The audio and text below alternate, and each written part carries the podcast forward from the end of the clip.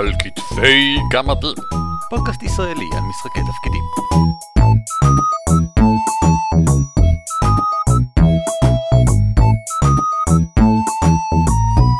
שלום וברוכים הבאים לפרק מאה וארבעים של על כתפי גמדים. שמי אורן אווירם. נעים מאוד, אני אורי ליפשיץ. מאוד נעים, והפעם אנחנו נדבר על מערכות יחסים. אורי, כששמע מערכות יחסים, מיד התחיל לחשוב על מערכות יחסים בין שחקנים, מה שנקרא המרחב השולחני, או איך שלא קוראים לזה. בקיצור, ממש בין האנשים שיושבים ומשחקים, מה המערכות יחסים ביניהם לבין עצמם, לבינם לבין המנחה, בינם לבין הדמויות, בין דמויות לבין דמויות וכן הלאה וכן הלאה. כשאני שומע מערכות יחסים, אני מיד חושב, הו-הו, איזה מין סוגים מגניבים של מערכות יחסים אפשר ליצור בתוך העולם, בין דמויות שונות. אז אנחנו החלטנו לעשות את שני הנושאים, ונתחיל עם אורי, כי השם שלו מתחיל באלף, בבקשה. אכן, שמי מתחיל באלף, תודה רבה אירן. אז קודם כל זה לא מעניין. כל מה שאמרת, לכן נזרוק את זה הצידה, ונדבר על אינטראקציות תוך משחקיות, ואני אחלק את זה לכמה חלקים. החלק הראשון, שאותי מעניין יותר, זה האינטראקציה בין דמויות שחקן. עכשיו, אני יודע ואתוודא, בתור מנחה אני משתדל תמיד לתת לשחקנים שלי המון חופש פעולה. כמה שיותר, מ... אני גם מאמין בזה שכמה שיותר מההגדרות והתכנים שיהיו במשחק שיבואו מהשחקנים, זה יהיה הרבה יותר כיף להם, והרבה יותר כיף לי לשחק עם זה, אני אוהב להיות מופתע. Mm. מצד שני, אני כן חושב שזה בהחלט התפקיד של המנחה, לקחת את ההגדרות האלה שהשחקנים עשו, למתוח אותם, לגלות איפה הגבולות שלהם, ולעודד עוד התעסקות איתם. אני יכול לתת דוגמה, וכדי לראות אם אני על הכיוון שאתה מדבר עליו? בהחלט. למשל, אם שני השחקנים מחליטים שלפתח ביניהם איזשהו סיפור של יריבות או משהו, או של קנאה בין הדמויות, Mm-hmm. ואז המנחה מוצא דרכים לשחק על זה בתוך המשחק כדי להעצים את זה? כן, אני, אני אגב חושב שזה מאוד נדיר, לא, לא נתקלתי בהרבה פעמים ששחקנים אמרו, אה ah, אוקיי, בוא נעשה יריבות בינינו על זה. זה נכון. לא אחד דברים ש, שצומחים מתוך המשחק. ואני חושב שאיפשהו זה תפקיד מאוד חשוב של המנחה, לשים לב לזה שמתפתח דבר כזה, ולהשאיר אותו בחיים, לעודד אותו. ב- במקרה של שני שחקנים שאני פתאום מזהה יריבות בין הדמויות שלהם, אז אתה יודע, להביא דמויות אה, בלי שחקן שהתלהבו מהיכולת אצל מישהו אחד, mm. כדי שהשני ירצה להציג את זה יותר, או אפילו ברמה הפשוטה של, אה, אתה נראה ממש מוצלח בזה, אתה יודע שבעיירה הקרובה יש תחרות קשתות, אולי תירשם. ואז כבר אה, דברים מתפתחים. אני, ביניהם. בין אם שחקן או בין אם כמנחה, כשאני מזהה שבאמת מתחיל משהו כזה, אני אוהב דווקא כן להביא אותו אל החזית, להפוך אותו לגלוי ובוטה. אה, הדמות שלך לא בוטחת בדמות שלי? מעניין, בוא נפתח את זה, בוא נראה לאן אפשר לקחת את זה. ו- ואז אם אני לא המנחה, אני פונה למנחה ומבהיר לו שהתחלנו את הסיפור הזה בינינו כדי שידע לשחק על זה. נהדר, אני, אני מאוד אוהב את זה. במערכה הנוכחית שלי יש לי שחקן ושחקנית שבין הדמויות שלהם היה המון, אני לא אגיד חוסר אמון, כמו שאלימות פיזית, אבל לאט לאט זה, זה התפתח, ובגלל שהם עבדו על זה וזה התפתח, לדעתי זה עודד דברים הרבה יותר מעניינים, גם משאר הקבוצה אגב. אתה אומר יריבות בין שתי דמויות, אבל זה, זה בהחלט מהר מאוד עובר לאוקיי, איך שאר הדמויות בקבוצה מתייחסות לזה? הן רוצות לבחור צד, הן לא רוצות לבחור צד, הן מרגישות מושפעות מזה. עכשיו, אנשים צריכים להיות מושפעים מדברים, וצריך לצפות שהדברים האלה יתפתחו ויתפתחו ויתפתחו. זה, אני מסכים, זאת אומרת, זה לא, אוקיי, הסיפור בינינו יריבות, הסתיים יריבות, אוקיי, סיים הסיפור, גמרנו, בוא נעבור למשהו. לא, זה, זה, כל הרעיון הוא שאולי קצת כמו אופרת סבון, דברים אף פעם לא נגמרים. תמיד הדינמיקה זורמת לאיזשהו משהו אחר, זה כמו נהר של רפש. לא, לאו דווקא רפש, זה יכול להיות גם נחמד, אל תהיו כאלה. אבל אני חושב שבעיקר, בעצם העובדה ששני שחקנים מתחילים את זה ביניהם באופן בוטה וברור, זה מעודד. לא רק שזה יעודד את הדמויות האחרות להיכנס פנימה, בתקווה זה יעודד את השחקנים האחרים להבין שזה משהו שמקובל ורצוי בחבורה הזאת, כך שאם הם רוצים לשלב את הדמויות שלהם פנימה, הם מאוד מוזמנים. בהחלט, וזה גם משהו שאני מלמד הרבה בקורסי אימפרוב. ברגע שיש מערכת יחסים מבוססת, שברורה לכולם, אפשר לעשות מזה מטעמים נהדרים. בוא ניקח לדוגמה את שתי הדמויות הללו שהזכרנו, פריץ ולנג. פריץ ולנג, שניהם כמובן אוהבים קשתות, כל אחד מהם בטוח שהוא הקשת הטוב יותר בעולם, וכן הלאה, והם נורא, נורא, נורא, אנטגוניסטים אחד כלפי השני, בעניין הזה. כן. הגדרנו מערכת יחסים, הם כל אחד אולי קצת מקנה, אבל בעיקר כועס על השני ו... וכו'. מהרגע שביססנו את זה, אפשר לעשות מזה דברים נהדרים גם בכל דבר אחר שלא קשור לקשתות. טוב, תשמעו חבר'ה, זה הולך להיות מאוד מסוכן, מישהו צריך ללכת ולהסתכל מה קורה בכניסה למבוך. אני אעשה את זה. לא, לא, לא, אני אעשה את זה. תשמע, בבירור אני יותר קל רגליים ממך, לא, לא, לא כמובן רוצה להעליב, לא זה. אה, לא, אבל בבירור אני קצת יותר רזה ומכיר את השטח יותר טוב. ו- וכולם מסתכלים, כי לכולם ברור שבעצם הם, הם, אתה יודע, מוצאים סרגלים ומודדים למי יש את החרב היותר ארוכה, אם אתה מבין למה אני מתכוון. אבל כל זה נהיה כיף, כי אנחנו יודעים שזה מערכת היחסים, שזה מה... עכשיו, הם באותה פארטי, הם באותה קבוצה, הם לא יכולים ללכת מכות פתאום. יותר מזה, גם השחקן השלישי יכול לבוא ולהגיד, טוב, חברים, חברים, בוא נשמור את זה למטווח הקשתות, בסדר? מבהיר בכך גם שהדמות שלו מודעת, כמובן, בוודאי למתרחש, זה גם, אגב, מעודד אותם, כי, אתה יודע, הם מקבלים פידבק חיובי, אנחנו נהנים מזה שאתם מתווכחים, אבל גם עוצר את היריבות זאת לפני שהם התחילו... אתה יודע, to derail the whole story, ולהפוך את הסיפור עליהם, שזה תמיד סכנה, אני חושב. אני רוצה לחלוק משהו שקרה לי ביום שישי. בימי שישי אני מלמד אימפרוב, והיה לנו סיטואציה, היה ארוחת ערב, ישבו כמה דמויות, וזה סצנה אמצע, ובסצנה הקודמת הם מאוד כעסו אחד על השני. ואז הם יושבים, דמו... משפחה, ארוחת ערב, והם נורא כועסים אחד על השני. נורא כועסים, וכולנו יודעים למה, כי ראינו את זה בסצנה קודם. Okay. ופתאום אני אומר להם, אוקיי, תשמעו, כולכם יודעים, האבא כועס על הבן כי הוא שבר את השעון, האמא כועסת על הבת, הבת כועסת על האמא, הכל יופי וטופי. מעכשיו, מותר לכם לדבר רק במחמאות כנות אחד לשני. ועדיין איזה תרגיל תשארו... מוזר. מה? איזה תרגיל מוזר. לא, זה, זה, זה תרגיל בסאבטקסט. אוקיי. Okay. ו... אבל עדיין... תדברו רק במחמאות, אבל עדיין תהיו נורא מרושעים, כי אתם נורא כועסים אחד על השני. אז למשל, כשהאבא אומר להעביר, אתה יכול להעביר לי בבקשה את תפוחי האדמה? תודה, אני שמח שזה לא נפל ונשבר. זה, זה לדוגמה, משפט שאתה אתה אומר, הוא, הוא אמיתי, הוא כן, אבל כל המטרה שלו זה לגרום נזק. כל המטרה, ו- וזה ברור לכולם, כי אתה יודע, אם נניח שני הקשתים האלה, שני החבר'ה האלה עומדים, ואומרים, טוב, אה, מישהו צריך ללכת להסתכל על מה יש בכניסה למבוך. אה, אני אלך. לא, לא, לא, אתה, אתה בטח רוצה לנוח. היה לך יום קשה היום. לא, תשמע, אתה, אתה הרי הרגת את האוגר ההוא קודם, אני לא רוצה להטריח אותך. לא, לא, אין בעיה, אתה הרי טבח כל כך מוצלח. למה שלא תכין את ארוחת הערב בזמן שאני הולך לזה? או, לא, לא, לא, אני, אני, אני לא אחלום להטריח אציל כמוך מהממלכה בצפון לעשות משהו כל כך פשוט. וזה נחמד, כי לכולם ברור פה מה באמת אומרים. וזה כל כך הרבה יותר מעניין לראות סיפור כזה נבנה. בסדר גמור. חלק מהאסטרטגיה הגדולה זה של show don't tell. אל תגיד, אוקיי, הדמות שלי מאוד כועסת עליו. תגיד, אה, כמה נחמד שאתה עשית את זה. איזה יופי. הרבה יותר כיף בעיניי. עכשיו, הרבה מהדברים האלה הם בידיים שלכם, שחקנים שמאזינים. משהו מעניין שאני עשיתי, אם אתה זוכר, רן, במערכת התפוז הסגול, זה עשיתי בדף שבמרכזו היה כתוב את השם של הדמות של כל אחד, ואז היה חצים לכל הכיוונים. על אחד החצים היה כתוב... אני לא סומך על. על חץ אחד היה כתוב, אני שומר סוד מה. אני מפחד אה, מה. אה, אני נורא לא הייתי רוצה לאכזב את. ובסוף כל חץ, אתה אמור לכתוב שם של דמות. רצוי קיימת, אם לא אז להמציא אחת שמתאימה לזה. וזה נורא עוזר למקד את מערכת היחסים של כולם, כי פשוט בעצם העובדה שאתה כותב את זה ו- וחושב על זה.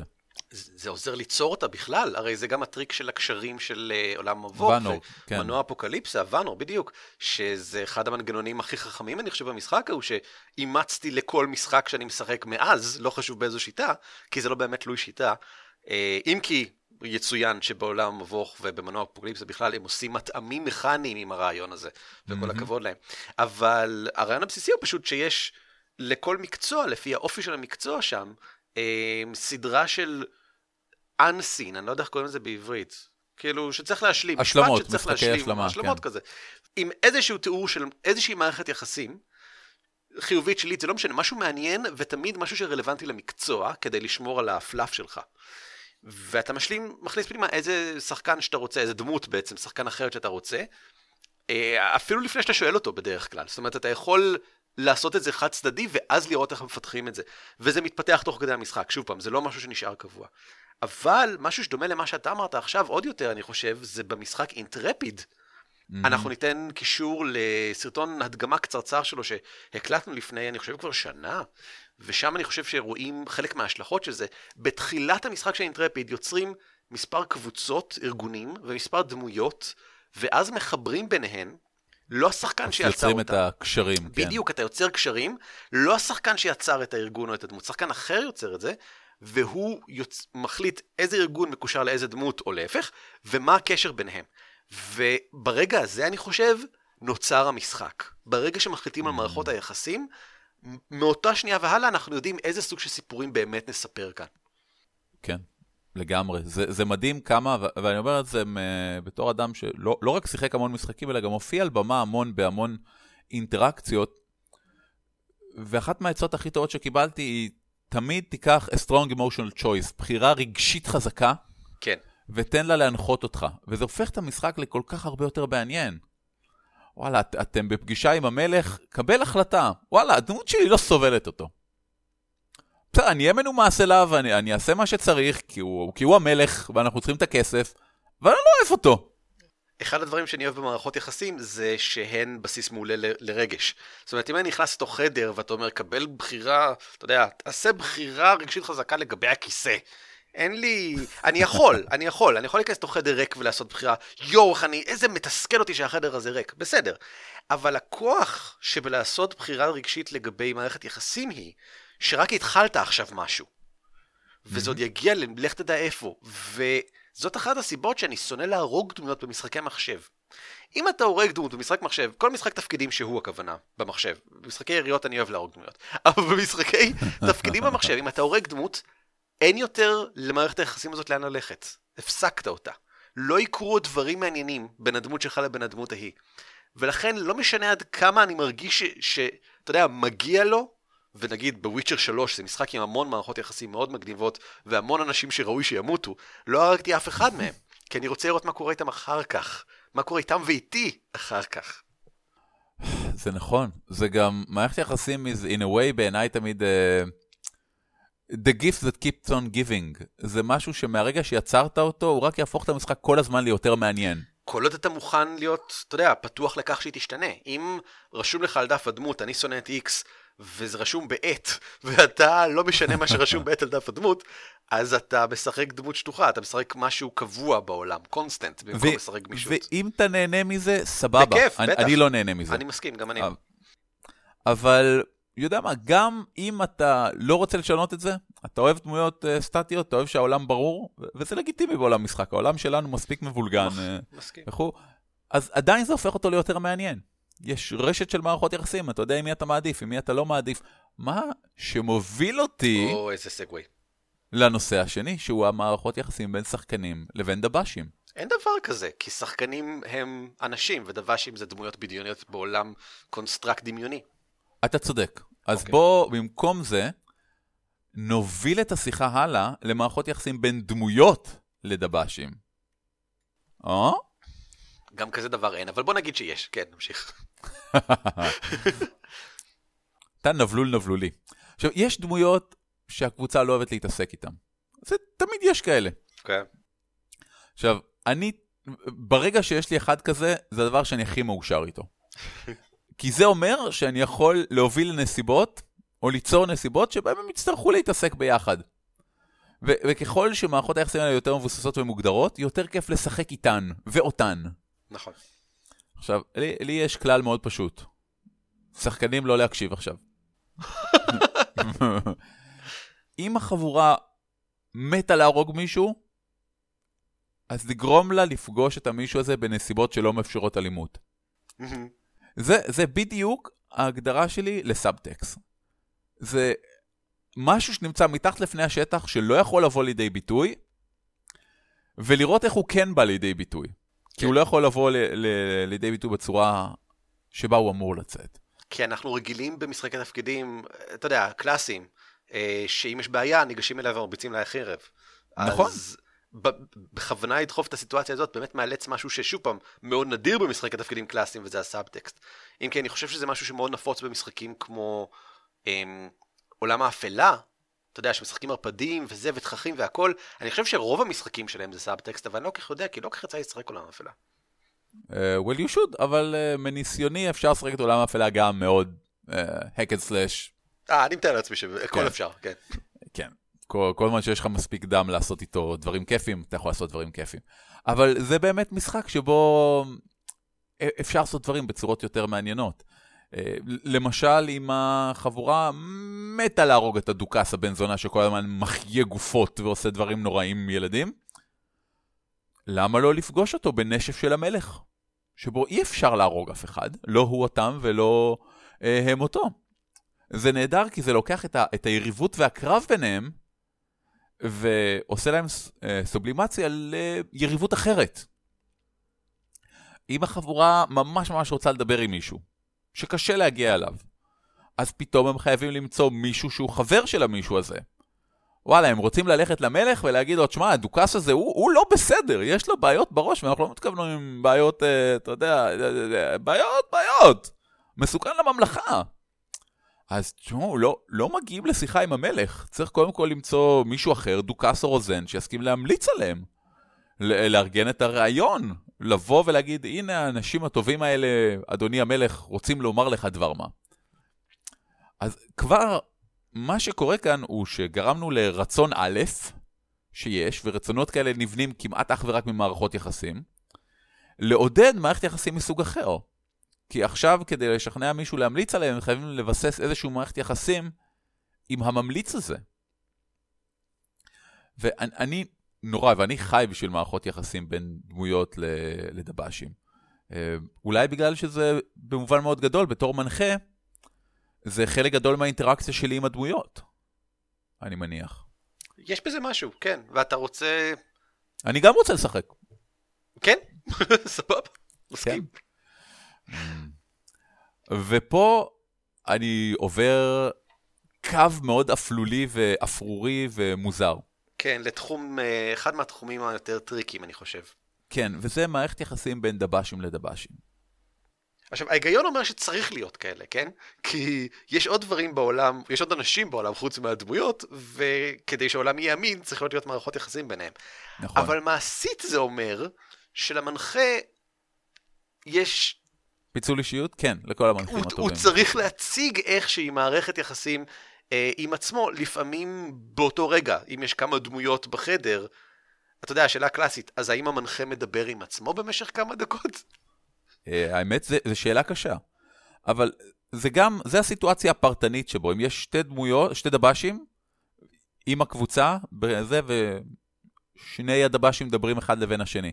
אני במקרים כאלה בדרך כלל יוצא להגדרות מטה, אני אומר, אוקיי, הם משוחחים ביניהם, ואתם יכולים לראות איך הרוזן דוקו מסתכל לעבר נער הביצות הקטן, בתיעוב רב בזמן שהוא מקשיב לסיפור שלו. כן, גם אני, זה השלב שבו אני עובר ל-tell don't show. אין לי, זה הרגע שבו, אני אסביר להם מה קורה ואיך הם מביטים ומה הם חושבים, לא, לא, אולי לא מה חושבות הדמויות אה, בלי שחקן, אבל לדבר עם עצמי, זה לא בשביל זה באו השחקנים. כן, לפעמים זה נחמד, בייחוד בשביל ההבהרות בהתחלה, אה, אה, הרוזן מפנה, בייחוד אם אתה מגדיר את הדמויות באופן דיסטינקטיבי מספיק, אתה יכול לעשות זה וזה נורא נחמד, אה, הרוזן מפנה את ראשו ואומר, או, זה מאוד מעניין, ילדון קטן, ספר לי עוד. ובכן, אדוני, הכל התחיל לפני שנים כשהייתי אני. כן, אני רואה שאתה אני, אתה מלוכלך מאוד, אני לא אוהב דברים כאלה. או, אדוני, אני כל מתנצל שלכלכתי את הרצפות שלך. זה מצוין, דרך אגב. זה משהו שאני חושב שהוא, שהוא כן עובד וגם עובד טוב. יצא לי להריץ סצנות שבהן כן חשוב לי שיהיו כמה דב"שים שידברו עם הדמויות, ולפעמים זה גורם לכך שבאופן טבעי בשיחה, הדב"שים צריכים לדבר זה עם זה, ואז הדיסטינקטיבית הזאת היא ממש מועילה. גם לי מועילה, וגם כן. לשחקנים, ואני אפילו ממש בדרך כלל זז גופנית אה, בין דמות לדמות. זאת אומרת, דמות אחת מביטה ימינה, דמות אחת מביטה שמאלה, דמות אחת קצת רוכנת קדימה, דמות אחת קצת רוכנת אחורה, ואני כל הזמן עושה את התנועות האלה כדי להבהיר במי מדובר, אפילו שאני גם מאוד משנה את הקול שלי. זה עוזר גם לי, כמנחה, להחליף בראש בין רגע, מה המוטיבציות שלי כרגע? רגע, מה המוטיבציות שלי כרגע? זה משהו שאני מכנה עוגנים פיזיים. זה, כן, זה העוגן הזה של תנועה פיזית שמזכירה לך, אוקיי, מי אני עכשיו? וזה משהו, אגב, שאני ממליץ מאוד גם לשחקנים. יש לי שחקנים שפשוט, אתה רואה, כשהם מדברים על משהו, הם נכנסים לתוך הדמות, במובן ששמים מרפק על השולחן, מסתכלים אחרי, נעמדים, הרבה דברים כאלה שהם, וואלה, אני, המטרה של עוגן פיזי זה להזכיר לעצמך איזה דמות אתה עכשיו.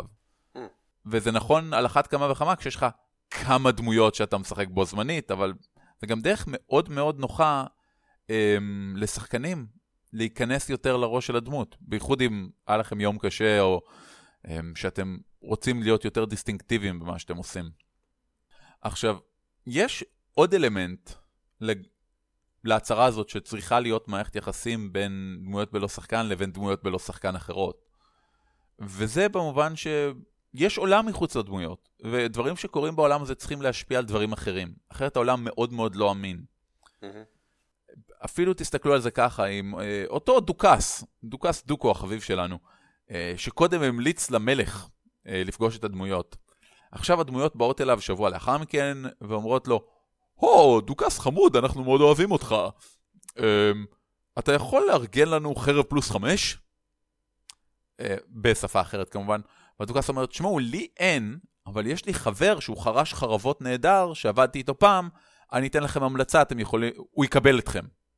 עכשיו, כל דבר שהדמויות יעשו עם חרש החרבות, מה הוא עושה? הוא משפיע על מערכת היחסים בין חרש החרבות לבין הדוכס. Mm-hmm. כי יש קשר ביניהם, והדוקה, והחרש חרבות obviously חייב איזושהי טובה, הוא מאוד מעריך את הדוכס. עכשיו, אם הדמויות מתנהגות כמו, אתה יודע, מניאקים, לחרש החרבות הזה, זה ישפיע מאוד על מערכת היחסים הזאת. ובשלב הבא גם ישפיע על מערכת היחסים בין הדוכס לבין הדמויות.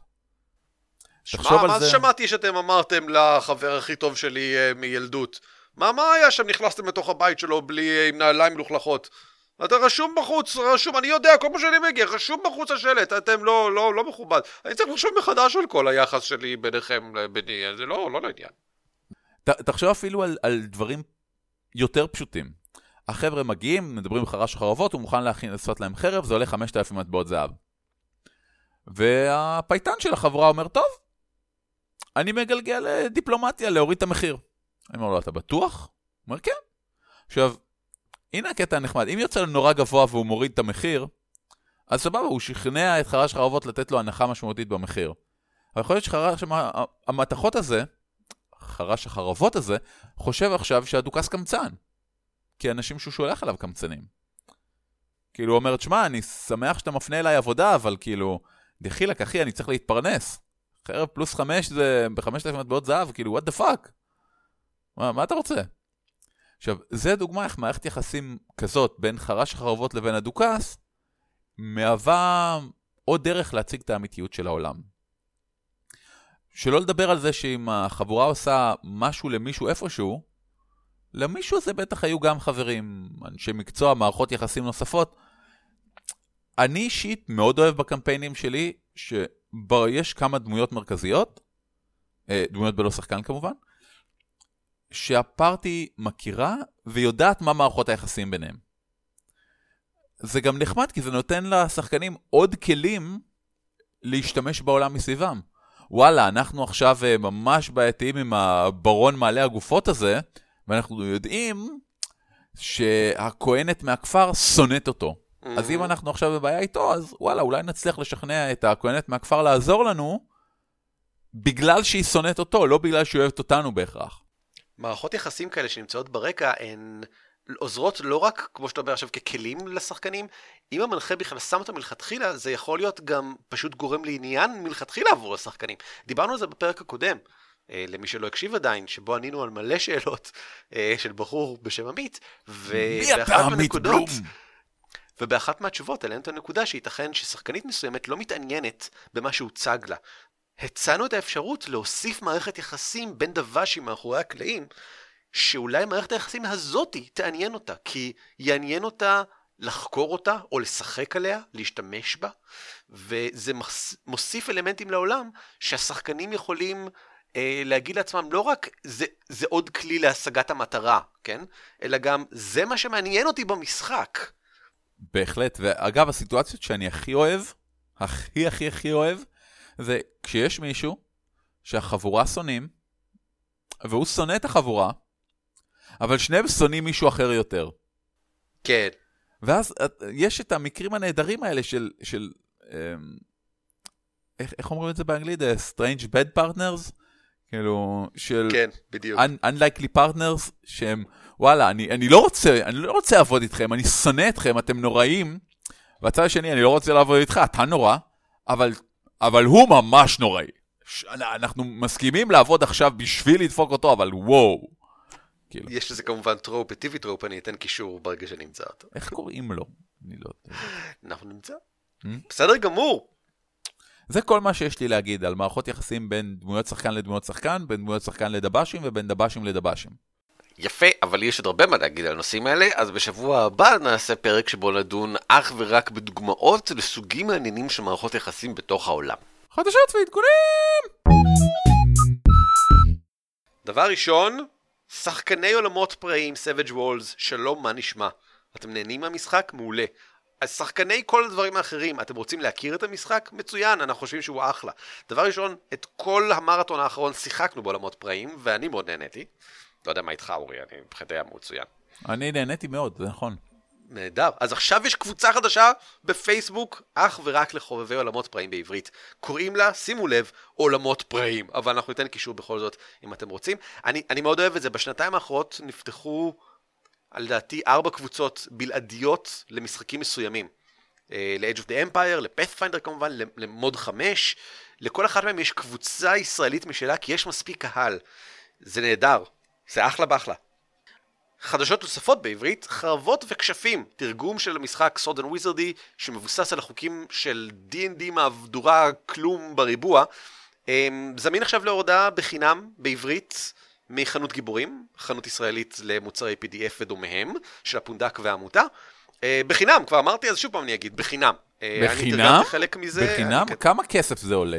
זה עולה אפס. אני תרגמתי חלק מזה שתדעו, וזהו, אם אתם רוצים, קחו, אני לא יכול להניץ על השיטה הזאת בחום רב, כי היא מבוססת על די אנד די מהדורה אפס, ואני לא אוהב את המהדורות הקדומות של די אנד די, אבל אלה מכם שחושבים שמדובר בדבר הכי טוב שנוצר אי פעם, אז אני ממליץ בחום על חרבות וכשפים, כי היא עושה את זה מצוין, עם פחות מהמורכבות המיותרת, אבל מספיק מהמורכבות שאתם כן אוהבים. בחדשות נוספות על מוצרים מדהימים בעברית, אבל הפעם באנגלית, City of Mist. City of Mist. עמית משה, שזכור לכם בוודאי מהפרק שעשינו על משחק בסגנון סינמטי, וכתב את המדריך למשחק בסגנון סינמטי, מפתח בימים אלו משחק חדש עבור מנוע אפוקליפסה.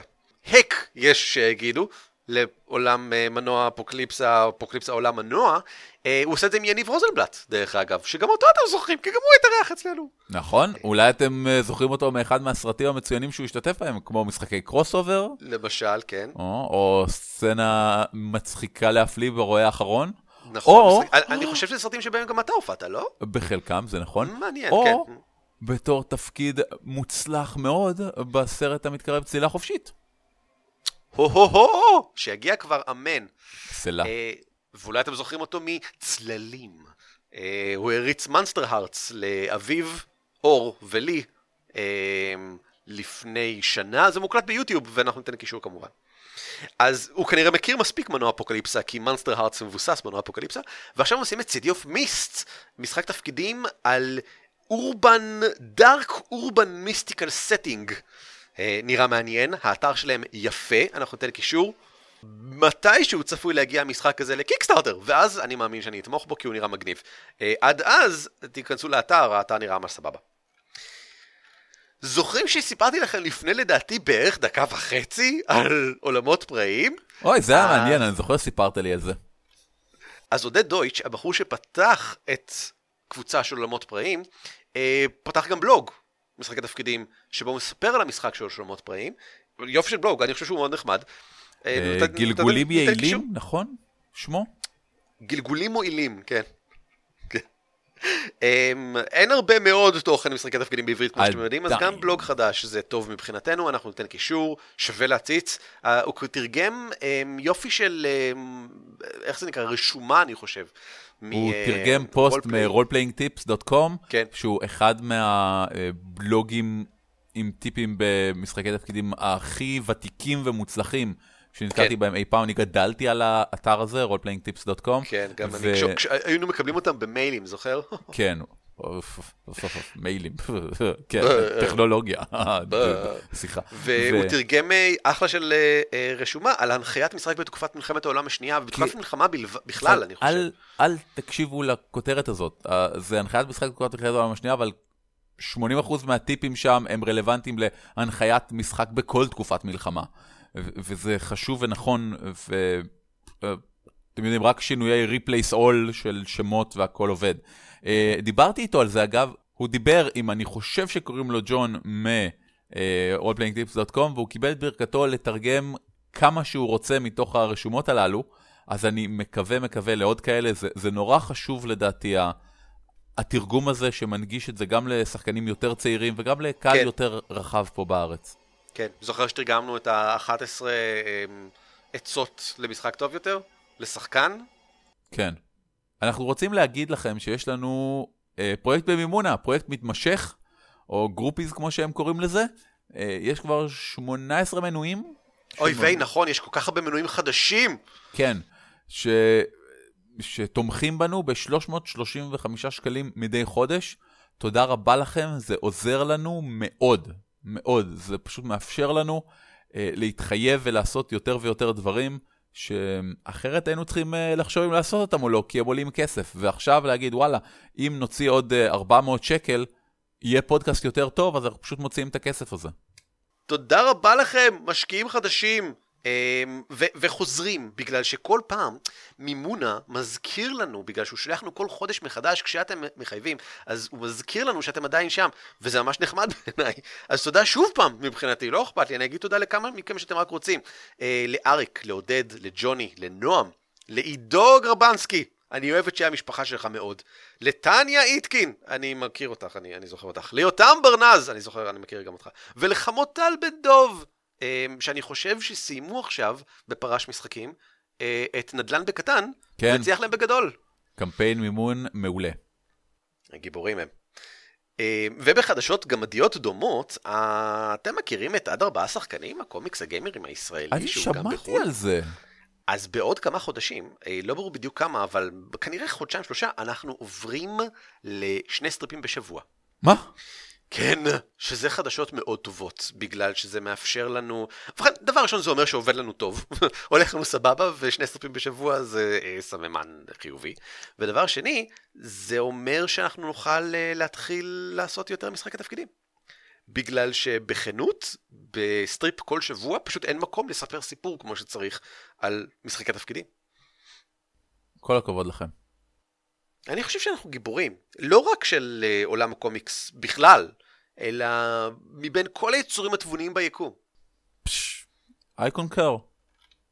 בסדר כמור. תודה רבה לך אורי שהשתתפת איתי. תודה רבה לך אביב מנוח שאתה צופן בנו ממעל. או, אביב, אני חושב שהוא גר עכשיו בעמק טכנית. אני לא יודע. נכון, הוא עבר דירה נמוך יותר בעצם. אני מכיר מעט מאוד לגבי המיקום הפיזי של הגמדים. אני בקושי יודע איפה אני נמצא. לונדון. נקודה טובה. להתראות! על כתפי גמדים משותף ברישיון שיתוף ייחוס זהה Creative Commons שלוש. המייל שלנו הוא גמדים את roleplay נקודה co נקודה il והאתר שלנו בדוורבס נקודה אורג נקודה il. ניתן למצוא אותנו גם בטוויטר, פייסבוק וגוגל פלוס.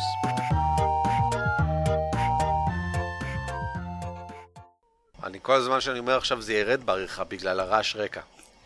אז הייתי רוצה להגיד עוד כמה דברים לך, אישי הצעיר. בבקשה לך על זה, כן. ובכן, לא רק שאתה נאה, אלא אתה בנוי לתפארת. תודה רבה לך, אני חושב שאתה לא רק שאתה בנוי לתפארת, אתה גם נאה.